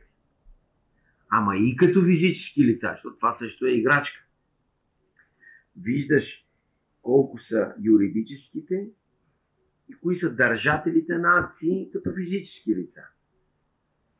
И правиш. И бяха направили три матрици. Едната матрица е когато има чиста печалба над 1 милион лева, вече влизаш под прожектора. И те наблюдават. Всяко разместване вече се следи когато имаш оборот над 10 милиона, също си, може да нямаш такава печалба, но щом си 10 милиона и 1 лев, пак всичко под лупа. И не само това. Бяха направили много интересна разработка. Спираме тук, може да догледате това разследване. Препоръчвам ви да си го припомните или да го гледате, ако не сте го гледали. Но Яне Янев разказва как работи модела на рекетиране. Официалният модел на рекетиране и всъщност разбираме още от него, че идолите на Бойко Борисов са Ердоган и Нетаняхо, премиера на Израел и президента на Турция, които се славят и двамата с доста корупционни така методи, особено пък този в а, Турция. А, дали тези неща са случайни, дали има нещо истинно в тях, естествено, само и единствено може да гадаем, по никакъв начин не може да сме сигурни. Но пък а, другия главен герой от а, 8-те джуджета, който и аз преди малко ви показах, Илия Златанов, каза няколко думи за връзката между Любена Петрова и Мартин Божанов в, Сашо, предаването на Сашо Диков преди няколко дни. Нека да видим пак любопитни подробности. Добре. Другата, която е прека връзка доказателство, в момента Любена Павлова живее в жилище на нотариуса, същата кооперация, пред която а, как да кажа, беше изпълнено възмездието над него. Това, което е жалкото, че в България нещата се решават не по правосъден начин, а чисто по мутренски. Става дума за кооперация горе в, в, банк, да, в, Горна баня. Да, да, на 51 номер, Мили Поп Йорданов.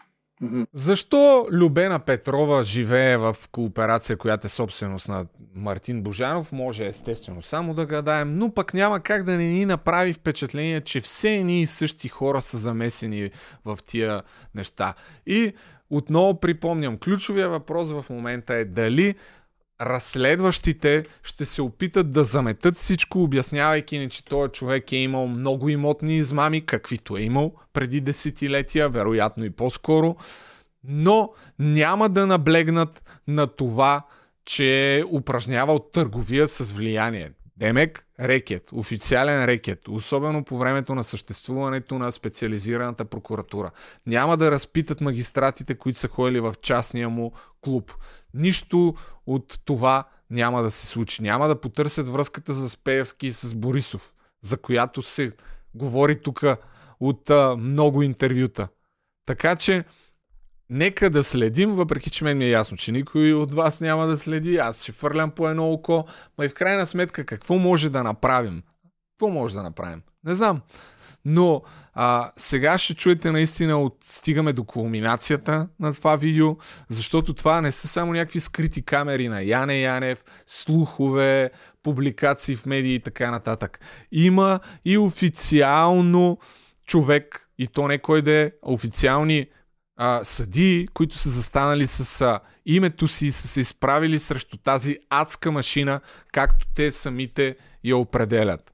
Така че да чуем сега Владислава Цариградска в интервюто за BTV, което ви препоръчвам и вие да гледате. Проблемите за съдия Владислава Цариградска започват през 2019 година, когато след решение на съда да бъде предсрочно освободен Джок Пол Фриман, имаше там един случай за австралийски чужденец, който беше наръгал, ако не се лъжа, някакво момче, както и да е, и го освободиха предсрочно и започнаха едни бунтове а, така обществото се разбунтува. И по-важното е, че политици всъщност започнаха да обиждат а, съди, да говорят директно как нямат право да правят подобно нещо, а всъщност от а, съдия Цари Градска разбираме сега, че това е било нямало е как да направят нещо друго, защото фактологията на делото е предполагала, че това трябва да се направи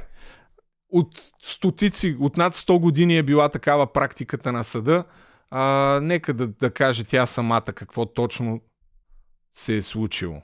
И после ще продължим какво и се случва на нея. Анелия Щерева бяхме инициаторите на една подписка обращение към обществото, в което опитахме да обясним, че това е нещо обичайно познато на българското право повече от 100 години и само защото чужд гражданин е освободен, няма защо да се създава това напрежение и е много опасно за цялото общество да се позволи подобен натиск върху съдиите. Съдиите бяха атакувани включително от Висшия съдебен съвет, който по конституция е органа призван да брани съдийската независимост.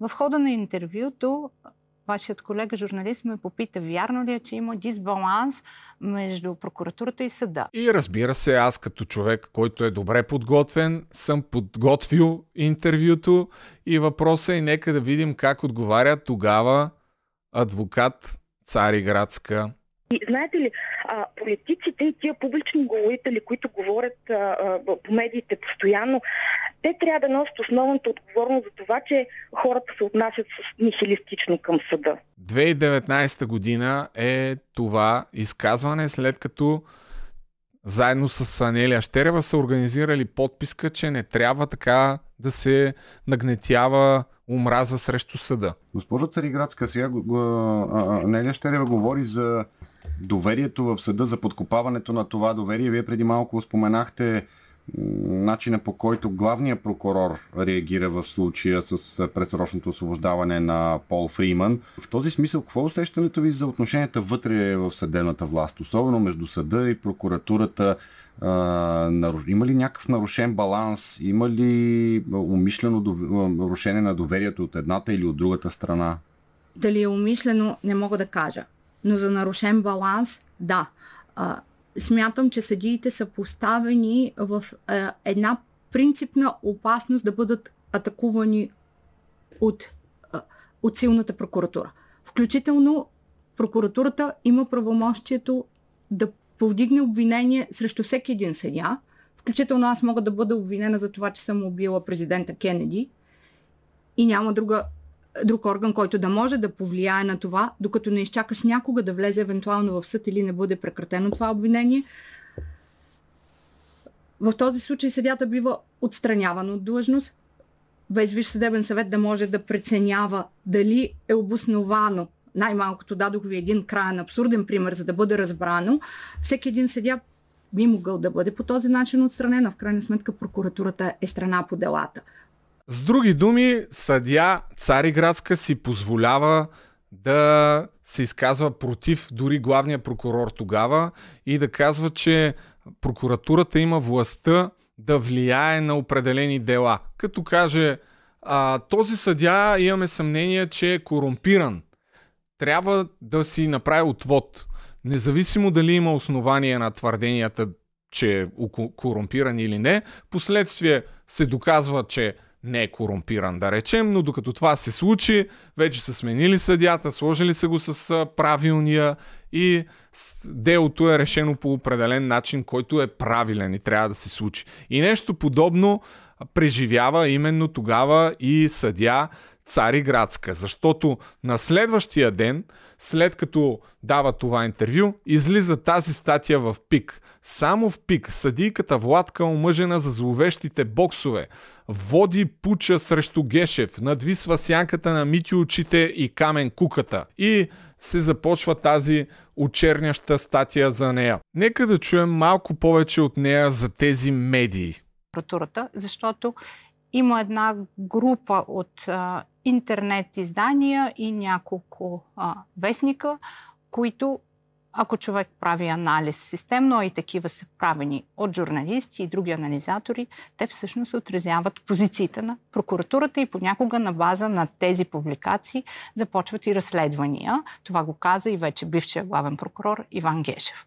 Та започнаха подобни обвинения в една от тези, бих казала, жълто-кафяви медии срещу мен в деня, в който прочетох, след като се овладях след първоначалния емоционален стрес, аз разпечатах на хартия екземпляр от тази публикация и я изпратих заедно с искане до инспектората на Висше съдебен съвет да започне проверка спрямо мен за почтеност и конфликт на интереси, за да бъде проверено и евентуално, ако нещо от написаното е вярно, да се предприема действия. И тази проверка показва, че няма нищо вярно в статията, като дори forward няколко години съдията осъжда пик за тези статии, които продължават да се случват. И на този етап съдия Цари Градска не може да разбере защо всъщност са пик пишат срещу нея и какъв е повода за тези публикации. Няколко дни по-късно обаче разбира и разбира, че има пряка връзка с ето този симпатяга. Мартин Божанов. Няма да коментираме наглостта на Пик, че въпреки, че са осъдени от нея, днес те пишат статии след като убиха Божанов само в пик. Ето кои са магистратите заплашвани от разстреляния Мартин Нотариуса и нито дума в това, в тези материали няма, че назад във времето се е клеветили и че е осъждана в тях. Нито дума, брат. Някакво, обаче ето, само в пик. Ето тия хора сега са били заплашвани. Интересно как сега го откриха пик, при положение, че са пряко свързани с това клеветяване и в този сценарий пряко участие имат в опита тази жена да бъде, да си направи отвод по делото, в което нотариуса е изправен и иска да прехвърли имот на Герито. Слушайте си как. И тук стигаме до ролята на така наречения нотариус, който не е никакъв нотариус, така му бил прякора. Как той се появи в този момент? Вие сте съдия в Луковит и започва дело, по която от едната страна са той и бившата му съпруга, а от другата страна е бъдещата му съпруга. Става дума за някакъв имот. Как този човек е свързан с тези събития? Точно така. Това дело, което вие споменавате, то е висящо, т.е. аз го разглеждам и извършвам действия по него почти година преди това. И по никакъв начин не е възниквал въпроса дали аз съм по някакъв начин пристрастна, предубедена към когото и да било от страните. В деня след публикацията беше 7 октомври 2019 година. На следващия ден моя роднина се свързва с мен и ми каза, че има съобщение, което може би е важно да ми предаде, за да разбера какъв е повода за публикациите. В онзи момент аз не знаех и все още не можех да свържа изявленията си в интервюто с публикациите. Когато се срещнах с нея, получих съобщение, че аз трябва да се отведа от едно дело на, тя го нарече Марти, който спорил с съпругата си и от мен се е искало не да направя нещо конкретно по делото, а просто да се оттегля. Това се нарича отвод, когато съдията е по някакъв начин пристрастен и не би могъл да си изпълни функциите. След това започнаха и допълнителни условия. Ако го направя, ще бъде свалена публикацията. Също така ще ли да ми платят някой лев. Някой лев, това ли е Някой точно? лев. Някой лев. Да. Аз помня точния израз, защото той е обиден. Да. Ще ми платят някой лев. Дори. Ако не го направя обаче, това е само началото. Ще последват още много публикации и не само това. Тя си беше водила записки на бележка. Имаше важни неща, които и беше обърнато внимание, че трябва да ми съобщи. Преди да чуем важните неща, които трябва да й съобщи, да ви попитам дали правилно разбирате нещата, за които за пореден път чуваме, че медии, така в кавички, като пик, са в пряка връзка с определени представители на властта, с хора като Мартин Божанов, които изпълняват поръчки и рекетират, заплашват съдии. И цялото това нещо функционира от десетилетия. И нека да чуем сега какво са и казали на жената. Едно от тези важни неща беше, че аз няма да мога да работя. Но не само като съдя, ще бъда неспособна за работа. Освен това ми беше казано, очевидно за да бъда респектирана и да не си помисля, да се противопоставя, че Марти е много близък с Иван Гешев и Пеевски. Дали това е вярно и до ден днешен аз не мога да ви кажа. Предавам ви дословно това, което ми беше съобщено. Какво отговорихте? Какво отговорих? В този момент по случайност позвони. Телефона ми беше колега, председателя на окръжния съд на Ловеч. Аз започнах да беше амалгама от гняв, ярост, обида. А, Отново, уважаеми приятели, чуваме легендите и слуховете за това, че Пеевски и Гешев са намесени в а, контрола на този Марти, който не е просто някакъв Марти, както се опитва примерно Емануил Йорданов едва ли не да ни обясни, че всеки може да е такъв измамник. Не, не може всеки да е такъв измамник. И сега Пеевски ще прави съдебна реформа. О, велико, велико, просто не мога, разбираш. Нека да видим какво става, когато за пръв път видим Мартин Божанов лице в лице.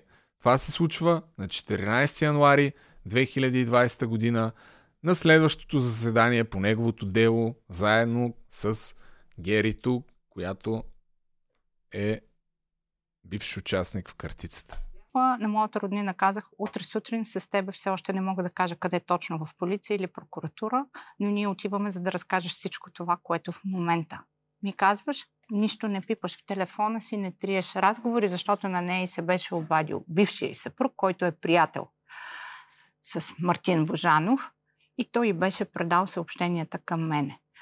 Тогава, и според мен това е нещо, което винаги се съобразява да бъде близък човек, тогава тя започна да ме умолява да не я замесвам в това нещо, защото ще има много проблеми а, в последствие за нея с бившия и съпруг и го е направила само единствено, за да ми помогне да разбера защо това се случва. А какво последва за вас?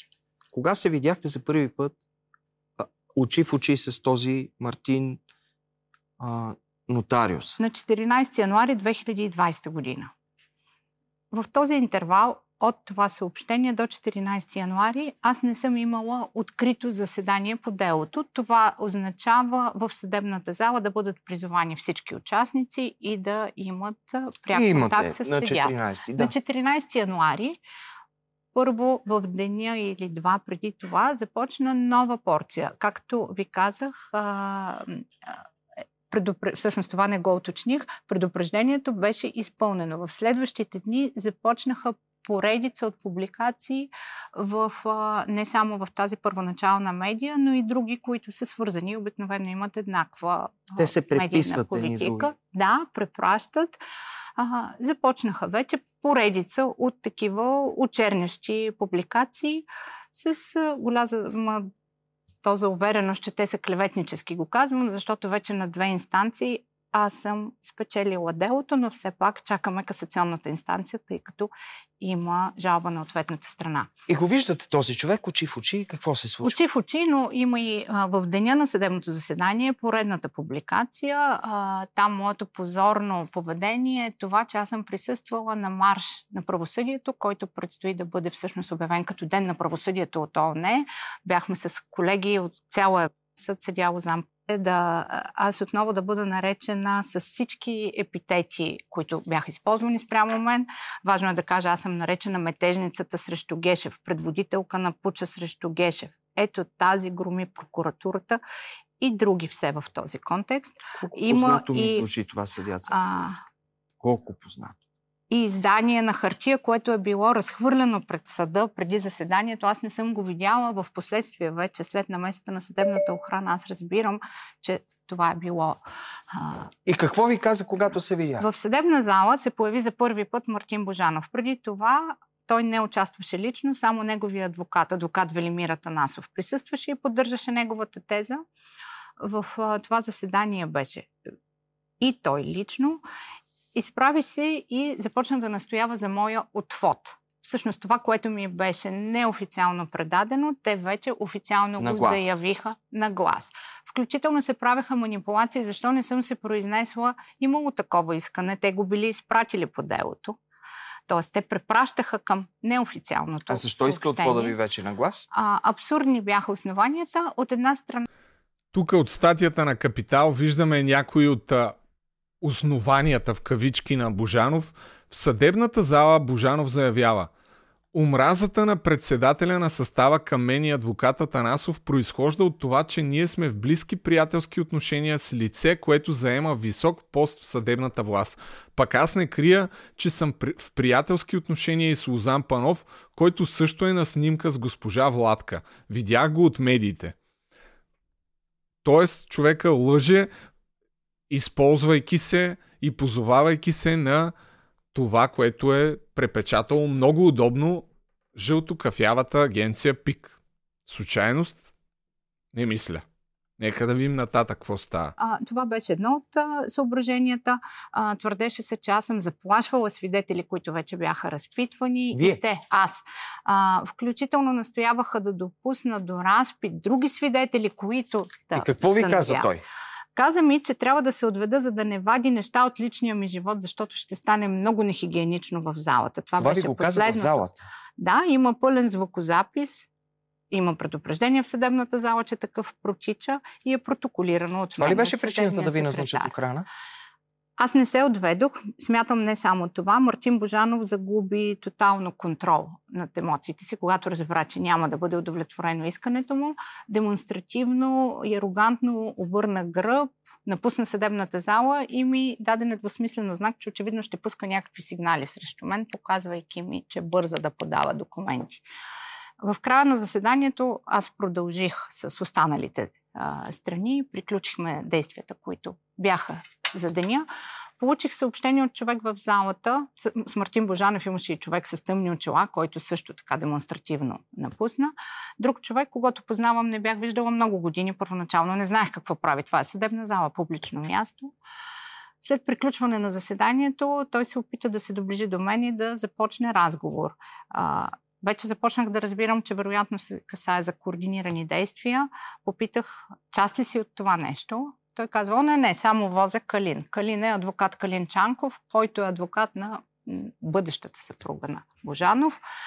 Само преди да каже какво след това е казал на адвокат Цариград, на съдя Цариградска, нека да прочетем от статията в Капитал кой е Калин Чанков, освен че е адвокат на Герито. За адвокат Калин Чанков от Софийска адвокатска колегия в публикация на Е-вестник се сочи, че срещу него, цитирам, има висящо наказателно производство, свързано с спор за имот, който знае как прехвърлен кой знае как прехвърлен с пълномощно от мъртъв човек. А през 2009 адвокатът е уловен при акция на полицията в клон на банка.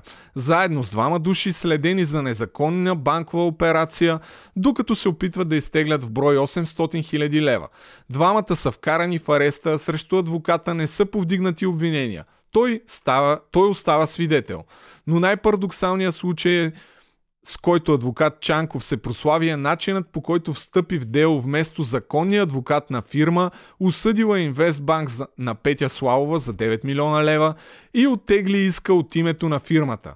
Съдията, допуснал адвокат Калин Чанков, е член на колегия, колегията, член на съдийската колегия на Висшия съдебен съвет Стефан Гроздев, номиниран от ДПС, въпреки че професионалната кариера на Гроздев е белязана с много спорни моменти, пише Е Вестник. Тоест, някаква фирма е осъдила Инвестбанк на Петя Славова за 9 милиона лева, влиза кад адвокат Чанков, уж от името на фирмата и оттегля иск. Вие разбирате ли за какви нагли и абсурдни действия става въпрос? Това са хората около Мартин Божанов. И пак става въпрос за някакви неща от преди 15-20 години назад. Ма никой не ги знае, бе.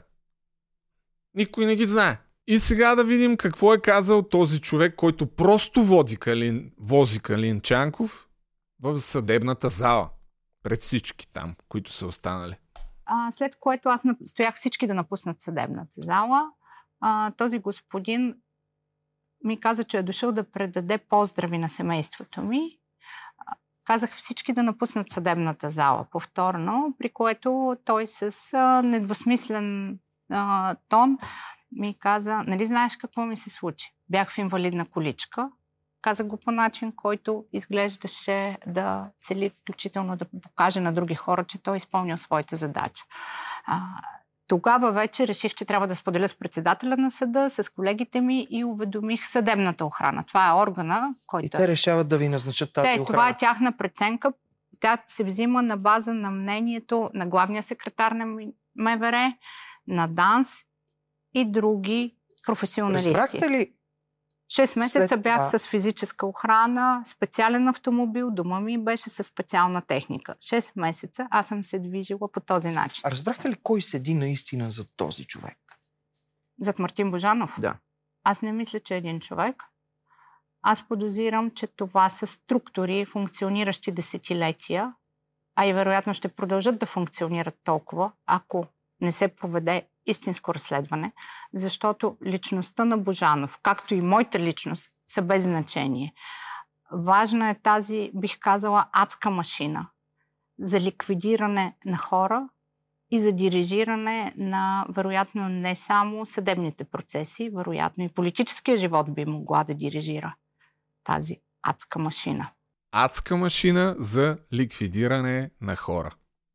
Как ви звучи, уважаеми приятелчета? Добре ли са нещата? Спокойно ли се чувствате? Или все тая смисъл? А, какво толкова? Нека да чуем и хипотезата за отстраняването на въпросния Мартин Божанов и да разберем нещо, което всъщност а, откриват сега, както вече чухме, членовете там на Министерството на вътрешните работи, а всъщност тези сигнали за тях от години би трябвало да знаят всички, които трябва да ни пазят от такива хора. А, защото прокуратурата направи едно странно на пръв поглед изказване онзи ден, че теза за ликвидирането. В този смисъл, имате ли хипотеза за ликвидирането на Мартин Божанов, нотариус? А, защото прокуратурата направи едно странно на пръв поглед изказване онзи ден, че аха да му повдигнат обвинения и те го убили. Обаче, първоначалната реакция да е леко на недоверие, дори сред някой може да буди а, чувство на ирония, но може и да има логика. Гущера да си къса опашката. Кой гущера е въпрос? Гущера да си къса опашката е само да кажем, че това е статия публикувана 95-та година, малко преди да застрелят Васил Илиев, подписана от Илия Павлов, но малко по-късно се оказва, че е писана от Георги Кадиев, който след това е депутат от БСП.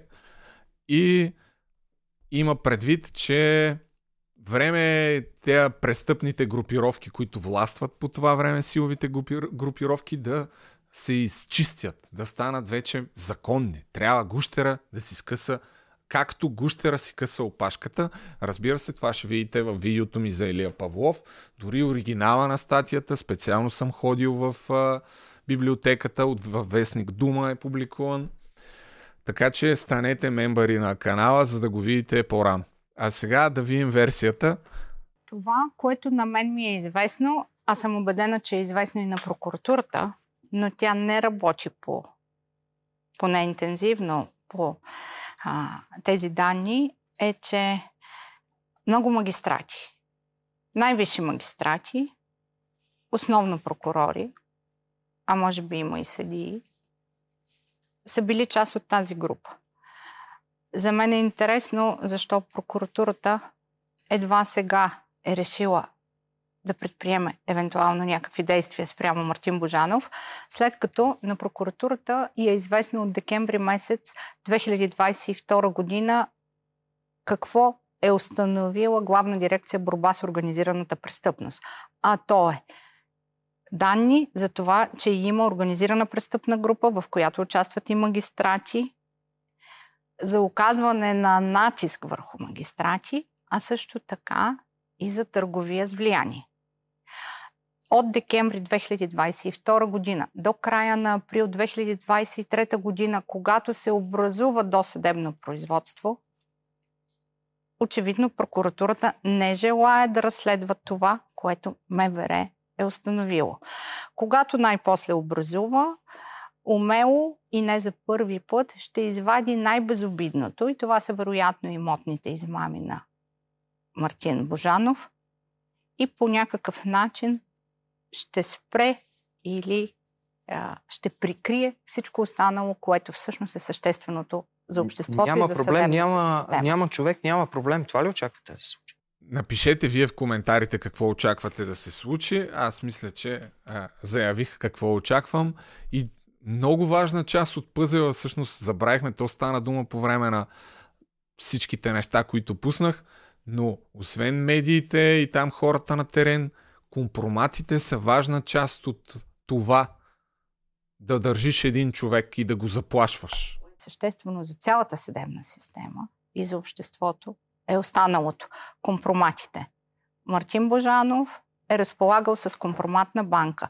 Можете да прочетете анализа на вашата колега Мирела Веселинова във Вестник Капитал. Още през юли месец миналата година тя направи изключително подробен, задълбочен и верен във всеки един факт журналистически анализ, че всъщност в България са функционирали две групи. Едната е на Пепи Еврото, другата е на Мартин Божанов за оказване на подобен натиск. Компроматна банка.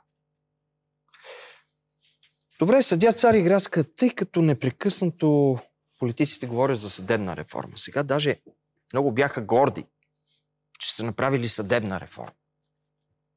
Приеха промени в Конституцията и прочее. Но как си представяте вие съдебната реформа? Представям си я с подбор на най-качествените, които да дадат облика на тази система, на най-качествените съдии, на най-качествените и почтени прокурори. Не само това, те да могат да изчистят съдебната система от всички, които нямат моралните качества да бъдат част от съдебната система. Защото смятам, че само безупречните личностни качества на хората, сложени в общата група магистрати, съдии, прокурори и следователи, само това може да гарантира истински независимо правосъдие. До момента за мен всичко показва, че продължава и политическата власт да иска да има зависима съдебна власт. Толкова за сега. Като ви говорят следващия път за съдебна реформа, питайте или се зачудете какво е станало с делото около Мартин Божанов и с убийството на Мартин Божанов, дали са намерени връзки с магистратите, дали има връзки с политически лица. А ако няма, се запитайте защо, прегрупираха ли са, ще се прегрупират ли и така. Това е. Благодаря, че гледахте. Чао!